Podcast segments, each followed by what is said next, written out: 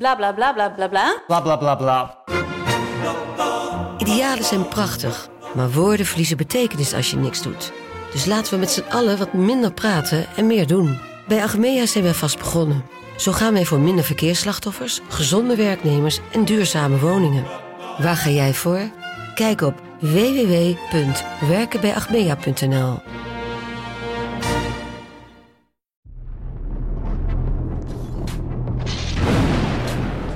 Goedemorgen Pieter, Goedemorgen Jarno. de VZSM van 29 september. Na de saaiste voetbaldag van 2022. Nou inderdaad, ja, normaal gesproken bij ZSM liggen de onderwerpen voor het oprapen. Eh, ja, vandaag is dat iets anders, maar toch hebben we nog steeds een leuk onderwerp. Sterker nog, ja, wie wordt de nieuwe TD bij PSV? Daar was gisteren al een stuk over Marco Timmer en uh, Stijnson, de voormalige rechtsback van AZ. Ja, wordt er ook genoemd. Een soort wie is het is dan het worden dat, eh, dat, dat spelletje bij eh, PSV. En. Het is ook eh, bijna, geloof ik, eh, welk medium je leest, welke naam als eerste naar voren wordt geschoven. Er wordt natuurlijk gesproken over de interne opties. Ja. Faber is natuurlijk... eh, een duo met Vennegoor dan, hè? Ja, duo met eh, Jan Vennegoor Vesseling. Dus dat is de interne optie. Nou ja, Stijnson, die eh Brands kent van zowel AZ als Everton, waar die hoofdscout is geweest Ja. in die periode. Maar ja, er worden ook nog externe opties natuurlijk genoemd. Zuidam werd in één keer naar voren geschoven. Ik zag zelfs Ja. ergens Flederis voorbij komen. Maar ja, het lijkt ook een beetje deze fase. En Marco Tim is natuurlijk bovenop en die checkt eh, alles. Dus soms Stijnson, ja, dat is dan wel echt bevestigd. Maar soms is het ook gewoon bijna hagelschieten dat de namen genoemd worden. En dan wordt het ook vaak soms gebracht alsof er al bijna een akkoord is. Terwijl ze Ja. dus echt, ja, ze zitten blijkbaar dus bij PSV nog gewoon in de oriënterende fase. Dus dan kan het ook nog daadwerkelijk eh, alle kanten op. En dan is die oriënterende fase blijkbaar ook, oké, we gaan ook eerst even intern kijken wat daar eh, de opties zijn. Ja, Dus er is precies. natuurlijk nog niet ter sprake van dat eh, een externe TD al bijna binnen is.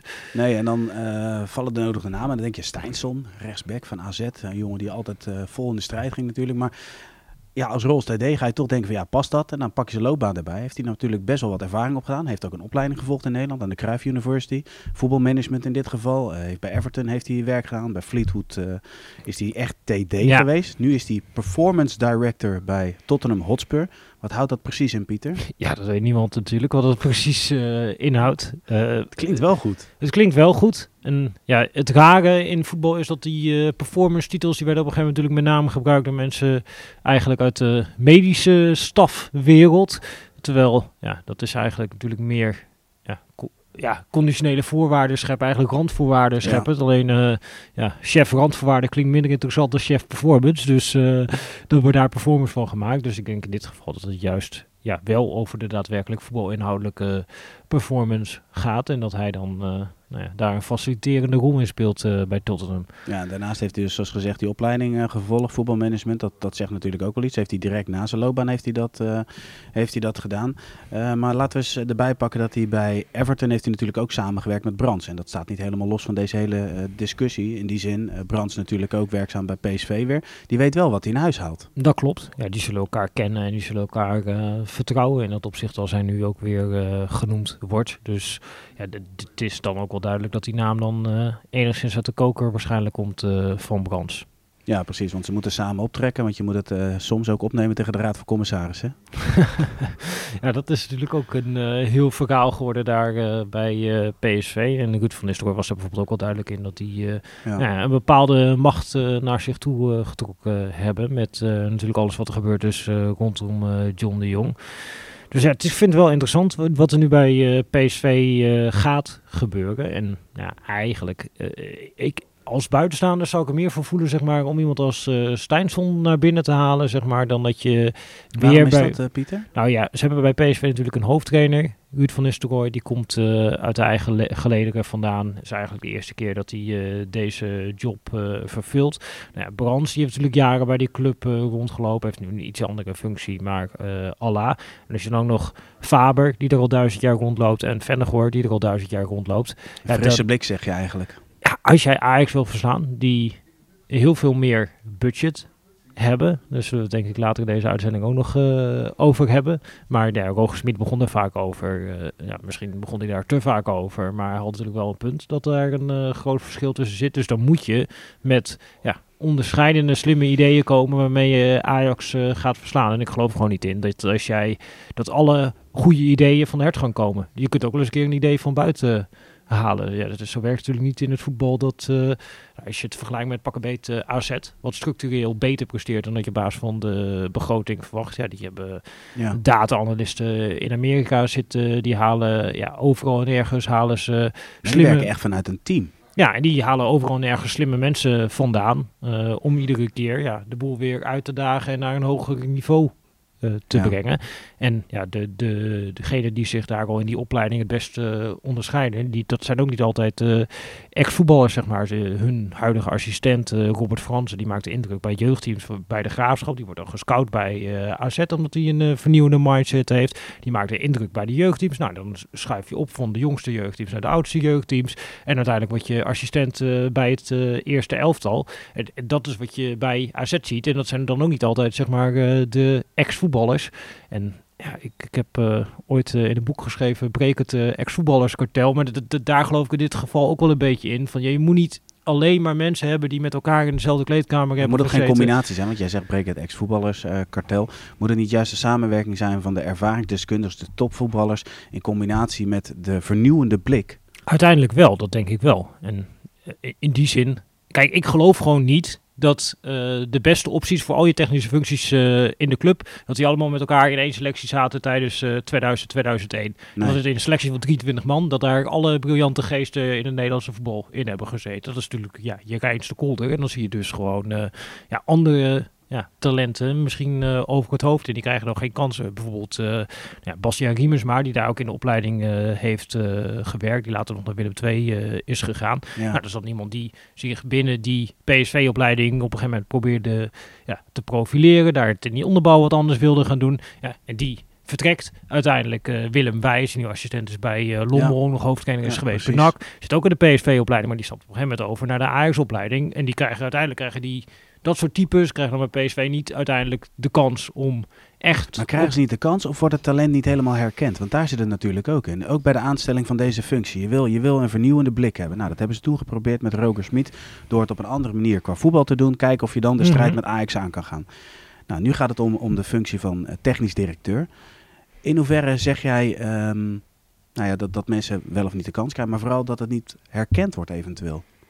Ja, dat is natuurlijk van de buitenkant soms uh, lastig uh, in te schatten. Maar wat dat betreft zou ik uh, Steinsson wel van de namen die genoemd worden de interessantste aanstelling vinden. Omdat het wel iemand is, nou ja, van een beetje bekend is. Van dat hij ook met dat data gedeelte ja. een wat meer ja, andere denkwijze. ik denk dat het heel goed is om ja, bij PSV, wat toch een team is van ons kent ons. En daar zit ook een bepaalde kracht in. Dat je elkaar uh, vertrouwt en dat je elkaar uh, rugdekking geeft. Dat is natuurlijk ook een uh, belangrijk element. Maar je hebt ook iemand nodig die eens een keertje af en toe de vraag stelt van... Goh, waarom doen we dit eigenlijk? Want als jij ja, tien jaar met elkaar werkt en tien jaar iets op een bepaalde manier doet... Ja, dan worden een heleboel dingen worden vanzelfsprekend. En ja. dan is het goed als iemand een keer van buiten komt en een keer tegen je zegt, goh, waarom doe je dat eigenlijk? En bij acht van de tien keer heb je misschien een goede uitleg. Zo werkt het overal natuurlijk. Zo werkt het overal, natuurlijk. Ja, dat, dat werkt bij PSV zo, maar dat uh, werkt uh, hier uh, ook zo. Nou, we hebben deze zomer ook al mensen van buiten binnen gekregen. Er komt er iemand van NRC binnen, komt iemand van Opta binnen. Ja. Nou, en die kijken met een andere blik naar VI en die stellen nieuwe vragen. En dat helpt uiteindelijk jouw organisatie verder. En dat, dat zou PSV ook wel adviseren. En dat is natuurlijk ook juist wat uh, nou, de mensen in de FVC bij Jumbo-Visma wel hebben gedaan. Om daar ja, uh, slimme mensen naar binnen te halen die echt die organisatie naar een hoger plan uh, getild hebben. Dus dat zou ik eigenlijk nu ook wel verwachten. Ja, maar daar zie je bij de andere sporten zie je het eigenlijk als, als iets vanzelfsprekends. Dat is in het voetbal natuurlijk niet zo. Maar laten we eens de, functie um, in die zin hoe zou je hem in kunnen vullen? Bij Ajax werken ze met een duo. We hebben het net over dat, dat je eigenlijk de oud voetballen in combinatie met degene die met een wetenschappelijke blik, of in ieder geval vanuit een andere hoek de situatie uh, bekijkt. In hoeverre zou je dat ook vanuit deze rol kunnen doen? Dat je zegt van joh, dat je, dat je een technisch directeurschap vanuit een duoschap doet. Nou, dat zou kunnen. Dat Geloof jij erin? Nou ja, tuurlijk. Het gaat er gewoon toch om dat je ja, mensen uiteindelijk in een kwaliteit benut. En dan moet je gaan kijken naar wat is die kwaliteit uh, van die mensen. En als bijvoorbeeld Jan Vennegoor Vesseling, nou, daar hoor je positieve verhalen over uh, in het uh, scoutingsstuk. Nou, ja. dan heb je natuurlijk ook nog bij TD heb je een heel gedeelte dat gaat eigenlijk over nou, het netwerken met zakennemers, de daadwerkelijke dealmaking. Nou, dat, dat kan zelfs nog iets zijn waarvan je zegt dat is een competentie van Marcel Brands. Onderhandelingen komen een gedeelte ook uh, bij hem te liggen. Maar natuurlijk ook Ja. nog gewoon uh, jeugdopleiding, wat zeker een club als PSV uh, heel belangrijk is. En een soort van ja, visie die jij als club hebt op voetbal. En de, ja, de, daar een onderscheidende visie hebben. En nee, we hadden het net over AZ. Nou, ik denk dat dat een van de kwaliteiten is van AZ. Dat dat heel duidelijk gedefinieerd wordt. En dat dan ja, iedereen zich in die mal voegt. Ja. Uh, en op die manier ja, zich daar echt aan committeert. Zoals natuurlijk ook ja, bij Ajax is een bepaalde visie op uh, hoe voetbal gespeeld is. Nou, bij Feyenoord zie je dat sinds uh, slot er is en veranderingen zijn in de jeugdopleiding.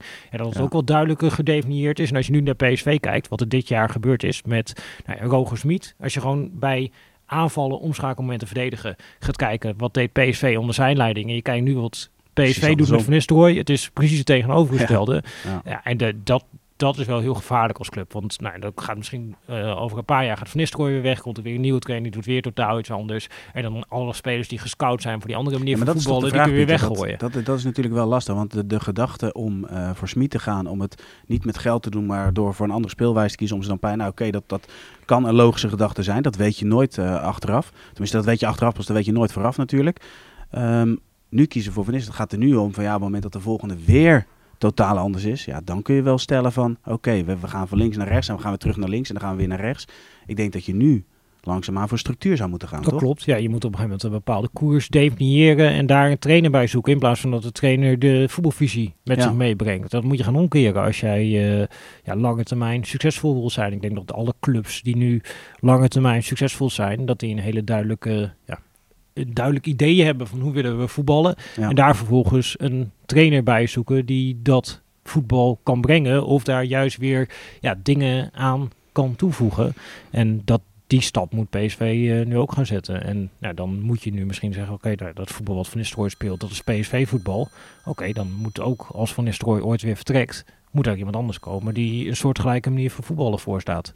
Ja, helemaal eens. Um, zullen we doorgaan naar uh, het meest gelezen item op vi.nl. En ik verwacht dat dat iets korter besproken gaat worden dan de situatie bij uh, PSV. Ja. Want niet alleen Memphis, maar er is nog een international met een leeuw op zijn rug. Nou, leeuwen zelfs. Uh, meerdere leeuwen, ja. Meerdere ja. leeuwen. Uh, Malasia. Dus, nou ja, dan uh, zijn de mensen daar ook even van op de hoogte. Ja, ik zag die afbeelding. Ik zat alleen maar te denken, hoe lang moet je godsam op je buik liggen om dat op je rug te krijgen. Oh, hij liever dan ik, uh, wat dat betreft. Heb jij geen tatoeage Ik dan? heb uh, geen tatoeage. Ik ben ook niet van plan uh, om ze te gaan nemen. Maar nou, bij Memphis werkt het heel goed voor zijn prestaties in Oranje. Dat hij Ja. een leeuw op zijn rug heeft. Dus hopelijk bij Malaysia ook. Ja, het zijn twee absolute kunstwerken. Dan gaan we door naar het meest gelezen item op VE Pro. En dat is een item van de hand van Tom Knipping. En dat gaat over de naderende, ja, nadere blik, laat maar zeggen, op het miljoenenverlies van Ajax. Want 21-22 was sportief heel succesvol met de titel overwintering Champions League.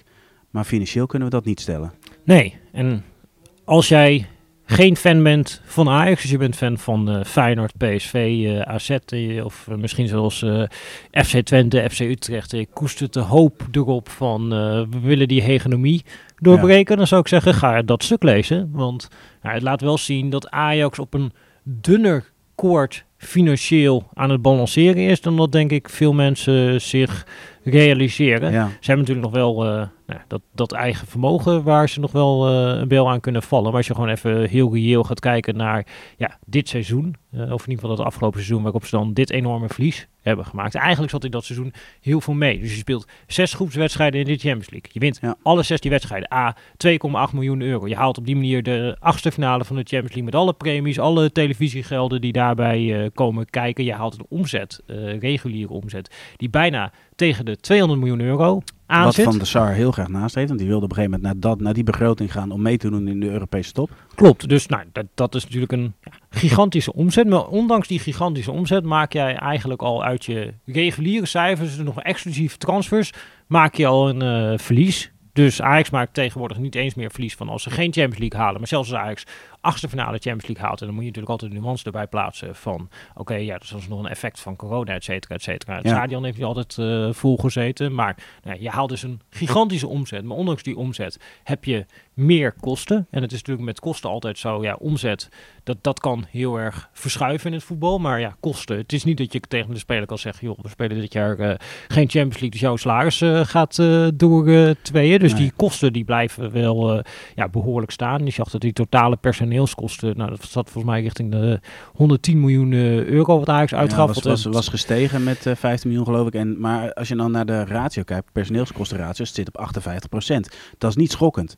Als je kijkt dat de UEFA het advies geeft van maximaal 70% van. Nee, dat is niet schokkend met deze omzet. Alleen deze omzet hangt wel samen met Ja. dat jij zes groepswedstrijden wint in de Champions League. Nou, eigenlijk dit jaar gaan ze al geen zes groepswedstrijden winnen in de Champions League. En dan moet ook nog maar zien. eh, ik heb Napoli zien spelen. Nou, dan heb je nog wel zien of Ajax eh, daadwerkelijk gaat eh, overwinteren in de Champions League. Ja. Dus dan gaat Maar dat. Dat noemen ze aanvallend begroten, toch? Ja, dan noemen ze inderdaad aanvallend begroten. Maar dan heb je inderdaad ook nog het element erbij van die eh transferuitgaven. waar Ajax dan nu Ja. een verlies op leidt. En dan kun je zeggen, oké, ja, ze hebben niet een hele grote verkoop gerealiseerd. Tegelijkertijd, als je er even naar gaat kijken, zie je, oké, David Neres heb je verkocht. eh Kiel Scherpen heb je verkocht. Je hebt eh, Gravenberg, die zat nog in het boekjaar. Noah Lang, die zat nog Ja, eh, precies. in het Anthony boekjaar. Martinez, even voor de duidelijkheid, die zit in het volgende boekjaar. Ja, Haller ook nog. Dus, Ja. de, de, en daarom gaat Ajax komend jaar gaan ze wel weer winst maken. Maar ja, je hebt eigenlijk best wel voor veel geld. Voor mij was het alles bij elkaar, zat het eh, bijna tegen de 40 miljoen. En ondanks dat eh, maak je dus een ja,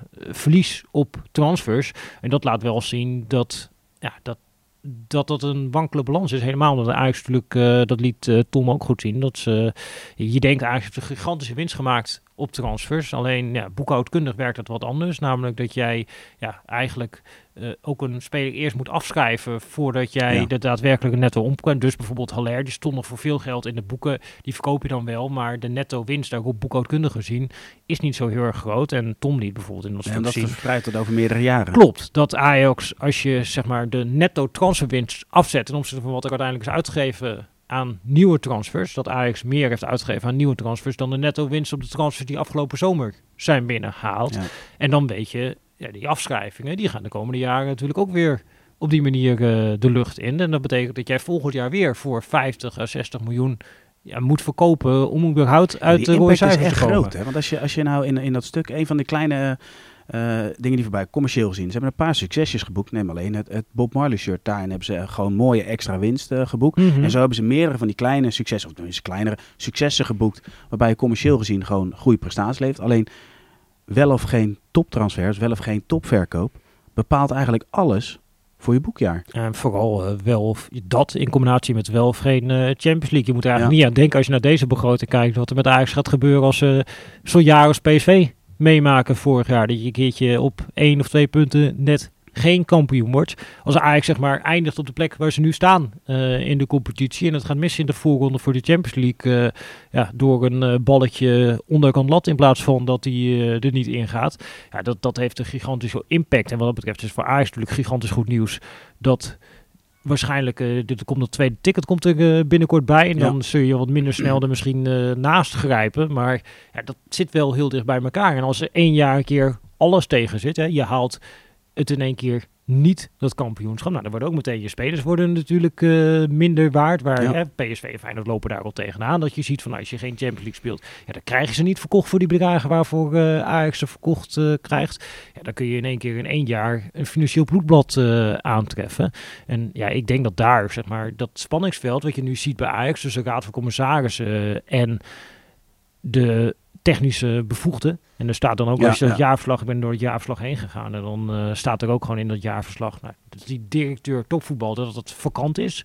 Dus er staat niet van, het is nu ingevuld met eh, Hamstra en eh, Huntelaar, maar er staat, het is vakant. Dus dat laat zien dat, het, ja, waarschijnlijk dan ook nog niet de beslissing is genomen van, we gaan het echt definitief op deze manier invullen.